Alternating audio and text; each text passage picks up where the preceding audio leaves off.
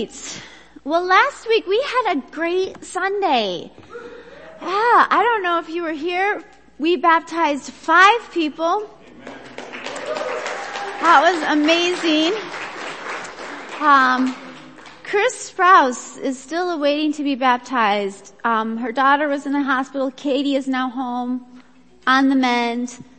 Chris now has COVID. Could use prayer. All right. Um, but five people, yes, last Sunday, that was great. My father came and he did a Bible drama to kind of summarize our series, to end our series on the Lord's Prayer. Um, he presented, dressed up like an apostle, the Sermon on the Mount, Matthew 5 through 7. And um, as he was doing that, it hit me, man, there's some heavy stuff in Jesus' Sermon on the Mount. There's some heavy stuff. And maybe before we skip on to the next thing, we need to unpack some of that. So that's what we're gonna do today. Um, we're gonna focus on just one of the things that Jesus said that was pretty heavy in his sermon from Matthew 5, 31 through 32. Jesus says this. It has been said, Anyone who divorces his wife must give her a certificate of divorce. But I tell you that anyone who divorces his wife, except for sexual immorality, makes her a victim of adultery, and anyone who marries a divorced woman commits adultery. That's tough. That's really tough. And we want to take Jesus' words very seriously. But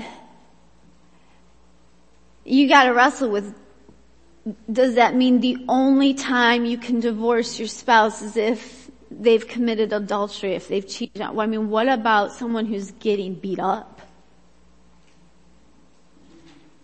What about someone who's just been abandoned and their spouse has just deserted them? And the people listening to Jesus' message, they had a tough time with this too. Because what we see is several chapters later, if you flip over to Matthew 19, they question him about it. In Matthew 19 verse 3, some Pharisees came to Jesus to test him. They asked, is it lawful for a man to divorce his wife for any and every reason? Haven't you read? Jesus replied that at the beginning, the creator made them male and female. He's quoting Genesis. And said, for this reason a man will leave his father and mother and be united to his wife and the two will become one flesh. They are no longer two, but are one.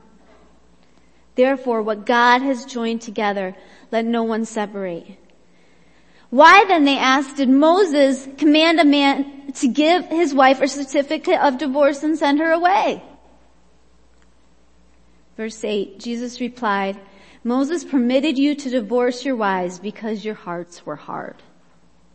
But it was not this way from the beginning.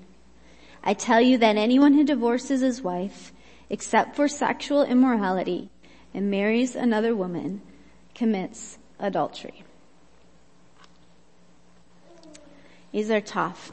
Even if you've never been personally in that situation, I'm sure you have a loved one who has. And when there are tough things that we read in scripture that just don't compute, they don't seem to make sense, or maybe they contradict other things that we read in scripture, it means we need to do a deeper dive into scripture. That we don't just explain it away with our own logic. We just don't ignore it. We don't just use cultural rationale, but we let scripture explain itself. And so we're going to take a deeper dive today. And that means looking at the context of this, these passages of what Jesus is talking about. It means looking at the original language because our Bibles were not written in English or King James. They were written in Hebrew and Greek. And sometimes things do get lost in translation. And it means looking at the other passages in the Bible that also speak about divorce. And there are other ones. Alright? So that's what we're going to do today. Um, for example, talking about context. In both these passages, Jesus is referring to the law of Moses and what Moses said about divorce specifically in Deuteronomy chapter 24. So um, in the Sermon on the Mount, when Jesus says, anyone, it has been said, anyone who divorces his wife must give her a certificate of divorce. Jesus is quoting Deuteronomy chapter 24 there. And then later in chapter 19, when the Pharisees come and ask him, they say, why then did Moses command a man to give his wife a certificate of divorce and send her away? They too are quoting Moses in Deuteronomy chapter 24. So to understand Jesus' answer, you have to know what Deuteronomy 24 says and what Moses commanded in Deuteronomy 24. So before we go to Deuteronomy, Deuteronomy, ugh, let's see how many times I can say that and get my tongue tied today. Alright, before we go to Deuteronomy 24, we're first gonna go to Exodus 21. Because it comes first. And in Exodus 21, God gives a command about a person in an abusive marriage and what they are to do. Alright? Let me give you some background on Exodus 21. You can turn there if you want to. I will have the passage on the screen. It's a complicated chapter, which is probably why you don't hear many sermons on it. Um, in Exodus 21, God has freed the Israelites from slavery in Egypt they are now at Mount Sinai. They get the Ten Commandments and other commandments as well. One of the commandments that God gives them is that you are not to make a slave of your brothers and sisters, of your fellow Hebrews. I rescued you out of slavery. You are not to enslave one another. But God does make allowance for people who fall into debt. That if a man falls into debt, he can work off his debt for a maximum of six years. He can be an indentured servant. And in the seventh year, no matter how big the debt was, he goes free. And so sometimes when you read in the Old Testament about slavery, that's actually what it's talking about. Now what happens if a woman becomes indebted? Well, we have to just be honest about ancient culture. It was not easy for a woman to self-support. There were not many industries available to women other than prostitution. And so women depended on either their father or their husband or their son to support them. What happens if a woman becomes indebted and she's taken as an indentured servant for six years? She is very vulnerable to sexual abuse. And so in Exodus 21, God says if there is a poor woman and you take her into your home, she is to be your wife. And you must give her full rights as a wife. You cannot treat her as a servant and do whatever you want with her for six years. She is your wife. She stays with you. If you do not take her for your wife, you must take her as your, your daughter.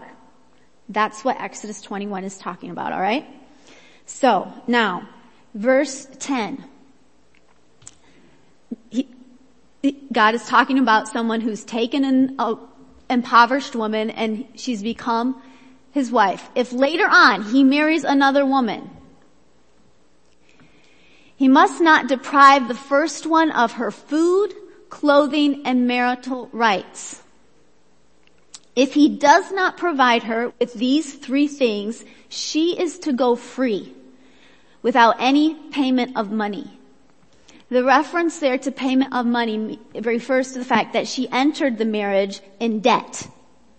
And she does not have to pay that debt to get out of the marriage. If her husband is abusing her, he's neglecting her, depriving her of food, of clothing, treating her more like a slave than a wife, she is to go free. That is a reference to divorce, and that is, to my knowledge, the first place in scripture that we see that God instructs that a person who is in a marriage where they are being abused is to leave. Alright, let's go on to Deuteronomy 24. This now is 40 years later. This isn't part of God's law that he gave them on Mount Sinai. This is the Israelites, they're on the edge of the promised land about to go in 40 years later, and Moses begins to give them laws. So this is the law of Moses. When a man takes a wife and marries her, and it happens she finds no favor in his eyes because he has found some indecency in her. He writes her a certificate of divorce. Does this sound familiar? Puts it in her hand and sends her away from his house. And she leaves his house and goes and becomes another man's wife because she doesn't really have any other options between remarrying and become a prostitute. And the latter husband turns against her, writes her a certificate of divorce and puts it in her hand and sends her away from his house. Or if the latter husband who took her to be his wife dies, then her former husband who sent her away is not allowed to take her again to be his wife after she has been defiled, for this is an abomination before the Lord, and you shall not bring sin on the land which the Lord your God is giving you as an inheritance. This is basically a law to prevent wife, wife swapping. You know, just flip it divorce. Like, ooh, I want this person over here, so I divorce you and yeah, maybe I'll come back to you later and, you know. To tr- prevent that kind of emotional abuse. People trying to move on with their lives, but you can't because you don't know if your spouse is gonna go back to their former husband or wife. It's a prohibition on that kind of emotional abuse. But the interesting part that the Pharisees focused on was that very first verse, Deuteronomy 24 verse 1. When a man takes a wife and marries her, if she finds no favor in his eyes because he has found some indecency in her, that he writes her a certificate of divorce. This isn't a command that he should. Okay, do you see that? First of all, Moses is just saying if this happens, it seems to allow a man to write, to divorce his wife because he finds some indecency in her. What does that mean? What does, what constitutes indecency? Well, we have to do a deeper dive. You have to look at the original language. And the Hebrew word here that we translate indecency literally refers to nakedness. And it has a connotation of shame. It is not the same Hebrew word in like Song of Solomon where we have two newlyweds delighting in each other. It's not that. This is where the Bible talks about walking in on your father or walking in on your mother-in-law or walking in on your daughter. And yeah, the Bible does address all those awkward situations. Um, but that's the connotation of this word, this shameful nakedness. You're seeing something you should not see. Okay? So what does that mean between a husband and a wife?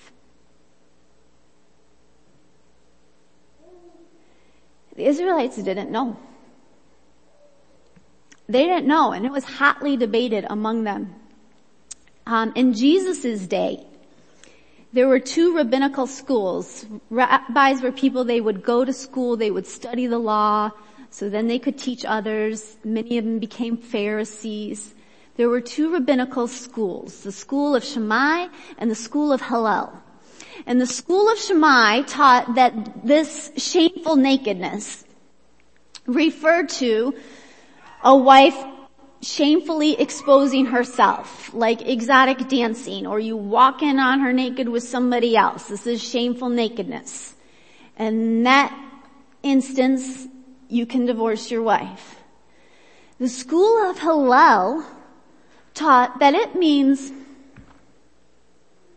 Anything you see in your wife that you don't like, it's shameful and you can divorce her.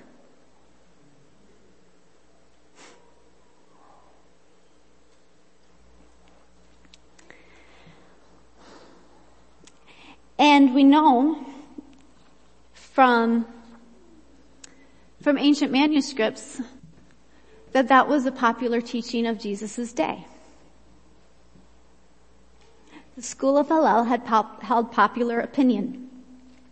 And so if you fast forward from Deuteronomy 21 to Jesus in the Sermon on the Mount, he is starting his ministry and right out of the gates, Jesus starts attacking this false teaching by the school of Hillel and their Pharisees. That's what he's referring to in the Sermon on the Mount. Matthew 5 verse 31. Now it was said, whoever sends his wife is to give her a certificate of divorce. He's quoting Deuteronomy 24. But I say to you that everyone who divorces his wife except for the reason of sexual immorality, makes her commit adultery. And whoever marries a divorced woman commits adultery. Jesus is not negating God's command in Exodus 21 that a woman leave an abusive marriage. He's not negating that. He is defining what shameful nakedness is in Deuteronomy 24. He's directly quoting Moses here. The same thing happens um, with his later conversation with the Pharisees. They don't like this. He's challenging their teaching. So in chapter 19, they challenge him. Is it lawful for a man to divorce his wife for basically every and any reason, right? I mean, that was a practical application of their teaching. And Jesus answers by quoting Genesis about God's original design and plan for marriage. Haven't you read, he replied, that at the beginning the creator made them male and female. And he said, for this reason, a man will leave his father and mother and be united to his wife and the two will become one flesh. So they are no longer two, but one. Therefore what God has joined together, let no one separate. Well, why then did Moses command that a man give his wife a certificate of divorce and send her away? Jesus replied, Moses permitted you to divorce your wives because your hearts were hard. But it was not this way from the beginning. I tell you that anyone who divorces his wife except for sexual immorality and marries another woman commits adultery. Does that make more sense now? Jesus is debunking the school of the Pharisees that shameful nakedness means anything you don't like about your wife, what you know about her in private. Shameful nakedness refers to sexual immorality. And Jesus keeps hitting on this throughout his ministry. Turn with me to Luke chapter 16.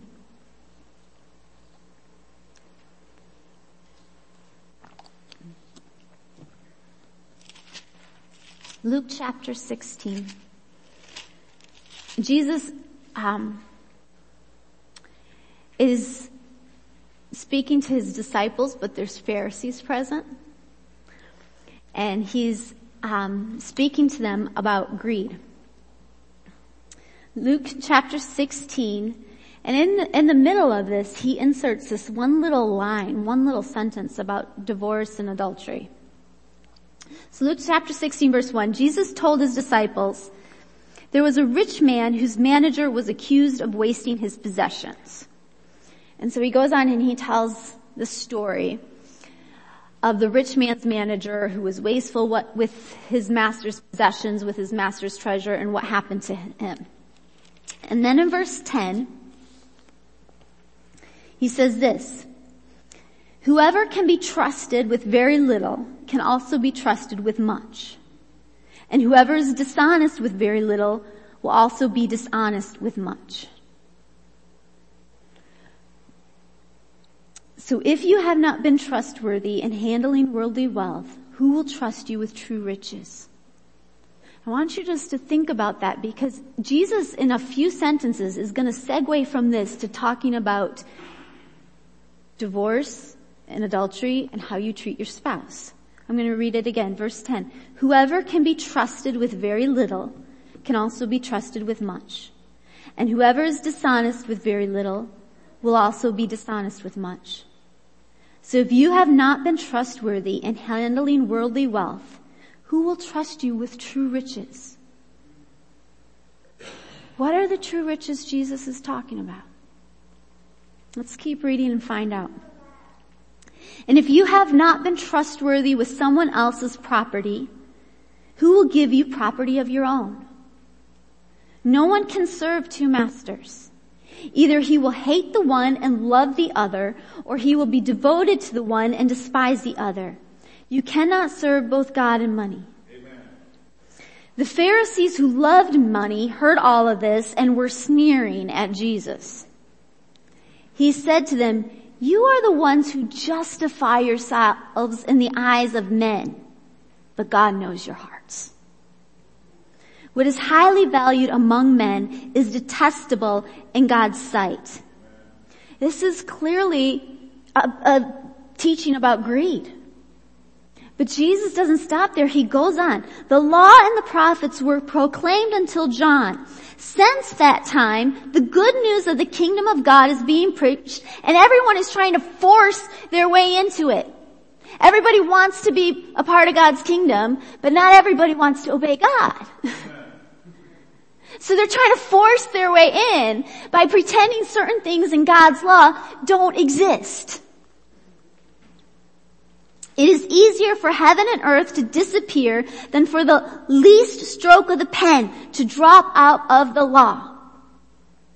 You want an example?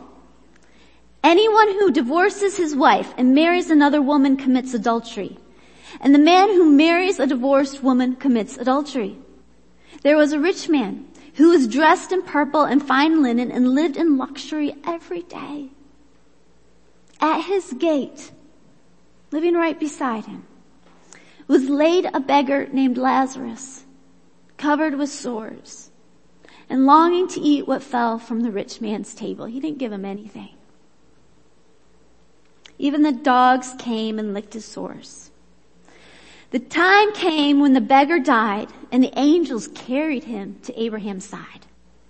The rich man also died and was buried. In hell, in Hades, where he was in torment, he looked up and saw Abraham far away with Lazarus by his side. Jesus is looking at these Pharisees who love money. And he says, what is highly valued among men is detestable in God's sight. You know that rich person that you idolize, that you want to be like? He's in Hades. God doesn't even know his name. But that poor person living right next to you that you sneer at and you overlook, that weaker person, God knows his name and he is honored right next to Abraham. And right in between these two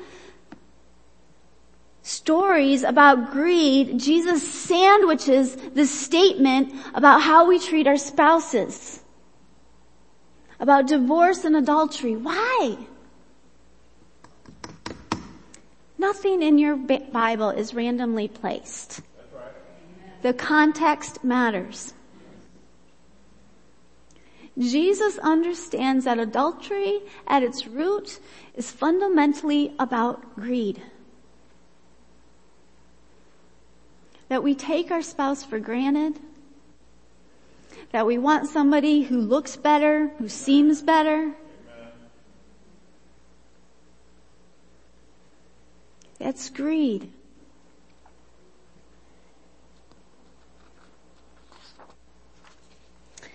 And Jesus makes a very powerful statement here. That if we cannot be entrusted with the treasure of our spouse, then God will not entrust us with true riches, the treasure of heaven. Think about this. What happened to the powerful rich person who overlooked the weaker person living right next to him? He ended up in Hades. Jesus is making a powerful statement not only about greed, but also about adultery and how we treat our spouses.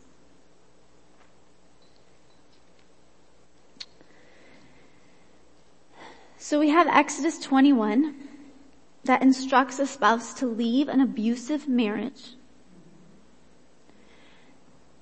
We have Deuteronomy 24 that allows a divorce in the case of shameful nakedness, which Jesus repeatedly clarifies means sexual immorality. And Jesus also makes it very clear that we can't get rid of our spouse just because we want to marry someone better. He says that's greed, that's adultery. You need to be faithful to your marriage covenant. God has made you one flesh. What God has brought together, let no one separate. You can't just divorce so you can hook up with someone else. That's sin. That's adultery. And it hurts. Um, I'm sorry, I just feel like I have to call this out because we live in a culture that lies to us about this. And I've seen Christians lie about this to themselves. That adultery, the consequences are minimal. I've had parents drag their kids into my office, not here, at other churches. Kids who were cutting themselves, becoming anorexic, not eating, getting into fights at school, and they say, tell me what's wrong with my kid. And I look at them and I'm like, I don't know. Do you think maybe it's because you abandoned their father and hooked up with somebody new? And they're like, no! My kid loves my new boyfriend. My divorce has nothing to do with this. Kids are resilient. And they're in complete denial about the effects of their adultery on others. It's just one of the many lies that we tell ourselves to justify adultery and divorce. And I think we need to take a moment to understand how this works because no one plans on committing adultery and getting divorced. And yet it happens to a lot of good people anyways. The first lie is the same lie the school of Hillel taught. Believing that all those little annoying things about your spouse, the things that you, they do in private, the things that you know about them because you live too close to them, that all their little shameful nakedness is so much worse than your shameful nakedness. That's the first lie. The next lie is that there's somebody else out there who doesn't have shameful nakedness. Cause we all do. We all have flaws. We all have things about us that are not adorable when you get up close and personal.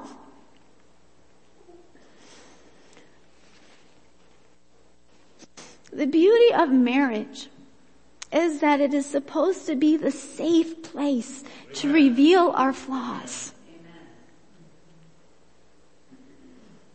And receive love in return. And receive grace in return. It is a very powerful thing when someone sees you in your shameful nakedness and loves you anyways that is powerful, that is healing, that helps us overcome our insecurities. And it's designed to empower us, not, not so we can say, oh, they love me as I am and I can just wallow in my flaws and not work on myself. No, we, we don't take our spouse's grace for granted. Instead, we respond in gratitude and it gives us courage to face our flaws, to work through them and become the best version of ourselves. That's how healthy marriages work. But discontent creeps into marriages when we begin to believe that our spouse's shameful nakedness is worse than our own. Amen. And instead of giving them grace, we start to hold them in contempt and criticize. And then we start believing that the grass is really greener on the other side, that there's somebody else out there who's so much better. And then we lie and tell ourselves that fantasizing about somebody else is no big deal. It doesn't hurt anything. It doesn't hurt anyone. Fantasies don't hurt anybody. The problem with fantasies, let's just get real. When you fantasize about being with someone other than your spouse, and those fantasies, your spouse doesn't exist. You don't think about how harmful it's going to be to them. Your kids don't get hurt in fantasies. All those inconvenient details just get edited out of our fantasies. And the more we replay them in our head, the bigger and deeper of a grip they have on us, Amen. and the more we begin to believe our own lies. That the consequences of adultery are minimal, and then we begin to act it out. James 1, we talked about this a few weeks ago. James 1 teaches that being tempted isn't a sin, but when we entertain the temptation, it leads to sin. But each person is tempted when they are dragged away by their own evil desire, by their own greed, and enticed. It's when the fantasies begin. And then after the desire has conceived, it gives birth to sin, to the sin of adultery. And when that sin of adultery is full grown, it gives birth to death. That's the part we lie to ourselves about. That it doesn't really hurt people that bad. It does. It gives birth to death.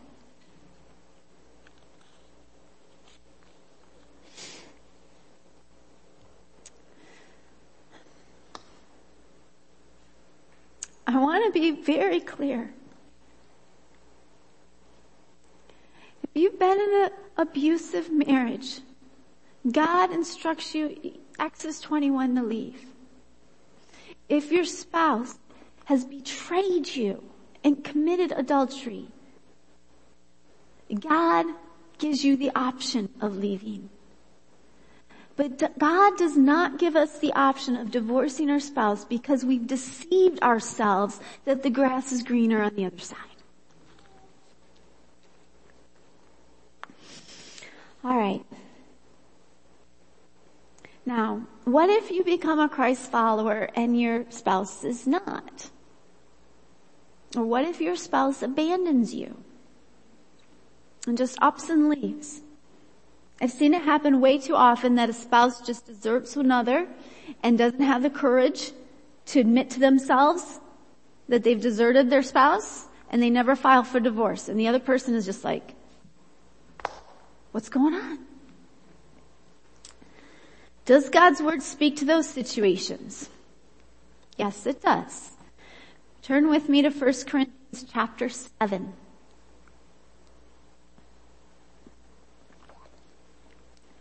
1 Corinthians chapter 7, starting in verse 10.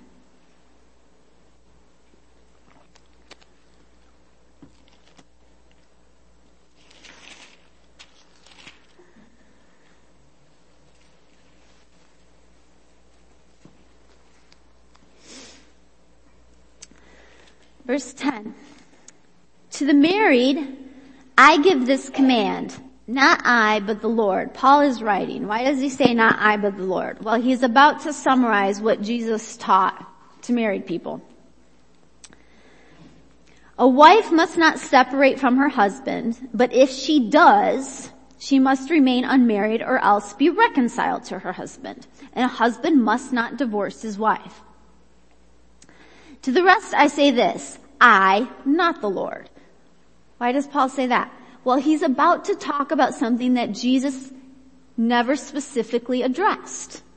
And so now he is giving a new command. If a, any brother has a wife who is not a believer and she is willing to live with him, he must not divorce her. And if a woman has a husband who is not a believer and he is willing to live with her, she must not divorce him. For the unbelieving husband has been sanctified through his wife, and the unbelieving wife has been sanctified through her hu- believing husband. Otherwise your children would be unclean, but as it is, they are holy. But if the unbeliever leaves, let him do so. So you are not supposed to leave, but if they leave you, let them. A believing man or woman is not bound in such circumstances. God has called us to live in peace. How do you know, wife, whether you will save your husband? Or how do you know, husband, whether you will save your wife? If they have left you, and this happens, people are abandoned, they still love their spouse, and they think, well, I don't want to be the one to file for divorce. And, what if God gets a hold of their heart and they, and they change and they come back to me? And a person can be in that state of limbo for years.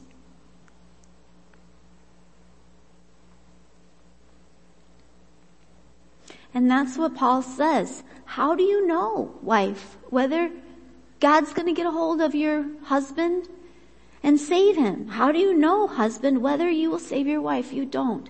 And God wants you to live in peace. Amen. He wants you to live in peace. So if they leave you, let him do so. A believing man or woman is not bound in such circumstances, meaning you are not bound to that marriage.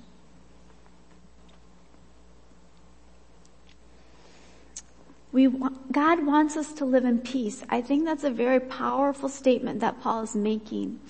We serve the God who set the Israelites free from slavery. Christ came to set the captives free. God's word says it is for freedom that Christ has set you free. We do not require, worship a God that requires you to be bound to an abuser. And make no mistake about it, abandonment is a form of abuse. What Paul is saying here, really, it's just the flip side of Exodus 21. It's the same principle. Exodus 21, if you're being neglected, if you're denied your marital rights, you leave that marriage. This is just the flip side of the coin. If your spouse is neglecting you and has denied you your marital rights because they have abandoned you, you see that? Same thing, different sides of the coin. You're not bound in that marriage. God does not require us to be bound to our abusers. He does require you to forgive them, Amen. to love them, to pray for them. Amen. We're to pray for our enemies. Amen. But he does not require you to be bound to them.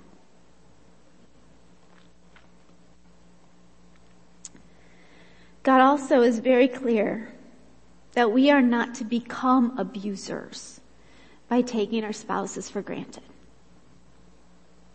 Jesus was very clear about how seriously we're to take our marriage vows.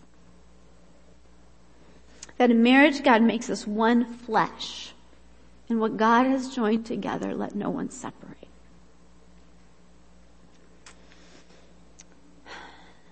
So what if you've already blown it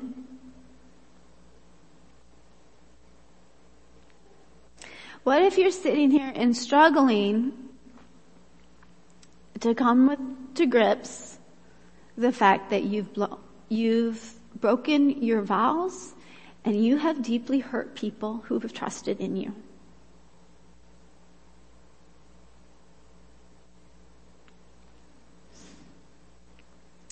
God sees you.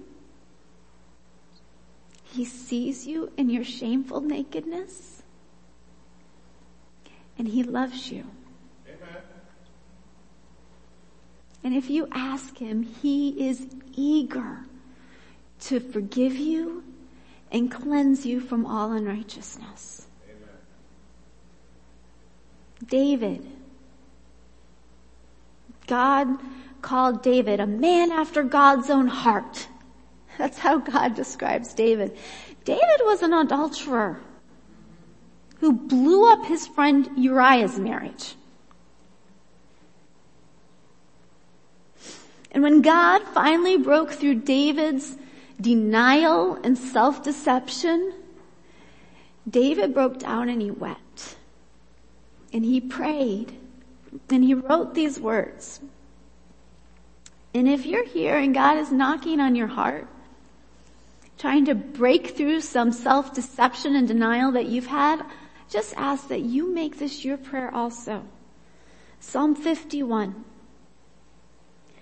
Have mercy on me, O God, according to your unfailing love. According to your great compassion, blot out my transgressions. Wash away all my iniquity and cleanse me from my sin. For I know my transgressions and my sin is always before me. Against you, and you only have I sinned Amen. and done what is evil in your sight. So you are right in your verdict and justified God when you judge. Surely I was sinful at birth, sinful from the time my mother conceived me. Yet you, God, you desired faithfulness even in the womb. You taught me wisdom in that secret place. Now cleanse me with hyssop and I will be clean. Wash me and I will be whiter than snow. Let me hear joy and gladness. Let the bones you have crushed rejoice. Hide your face, God, from my sins and blot out my iniquity. Create in me a pure heart, O God, and renew a steadfast spirit within me. Do not cast me from your presence, Lord, or take your Holy Spirit from me, but restore to me the joy of your salvation and grant me a willing spirit to sustain me. Will you pray with me?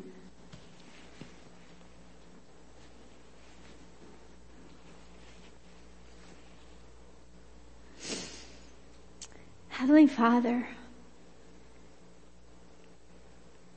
I thank you that you see us as we truly are.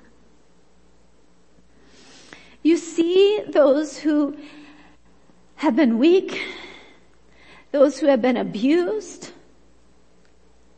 and you provide a way out and you provide freedom. God, I, I thank you that you and your word, you don't oversimplify these issues. But you speak to the depths of the kind of pain divorce and adultery causes. Amen. And God, I thank you that you provide healing. And I pray that now you will provide healing, God, to all of us who need it to those who have been hurt and abused, God, and to those of us who have been self-deceived. Oh Lord, create in us a clean heart. Amen. Cleanse us and we will become whiter as snow.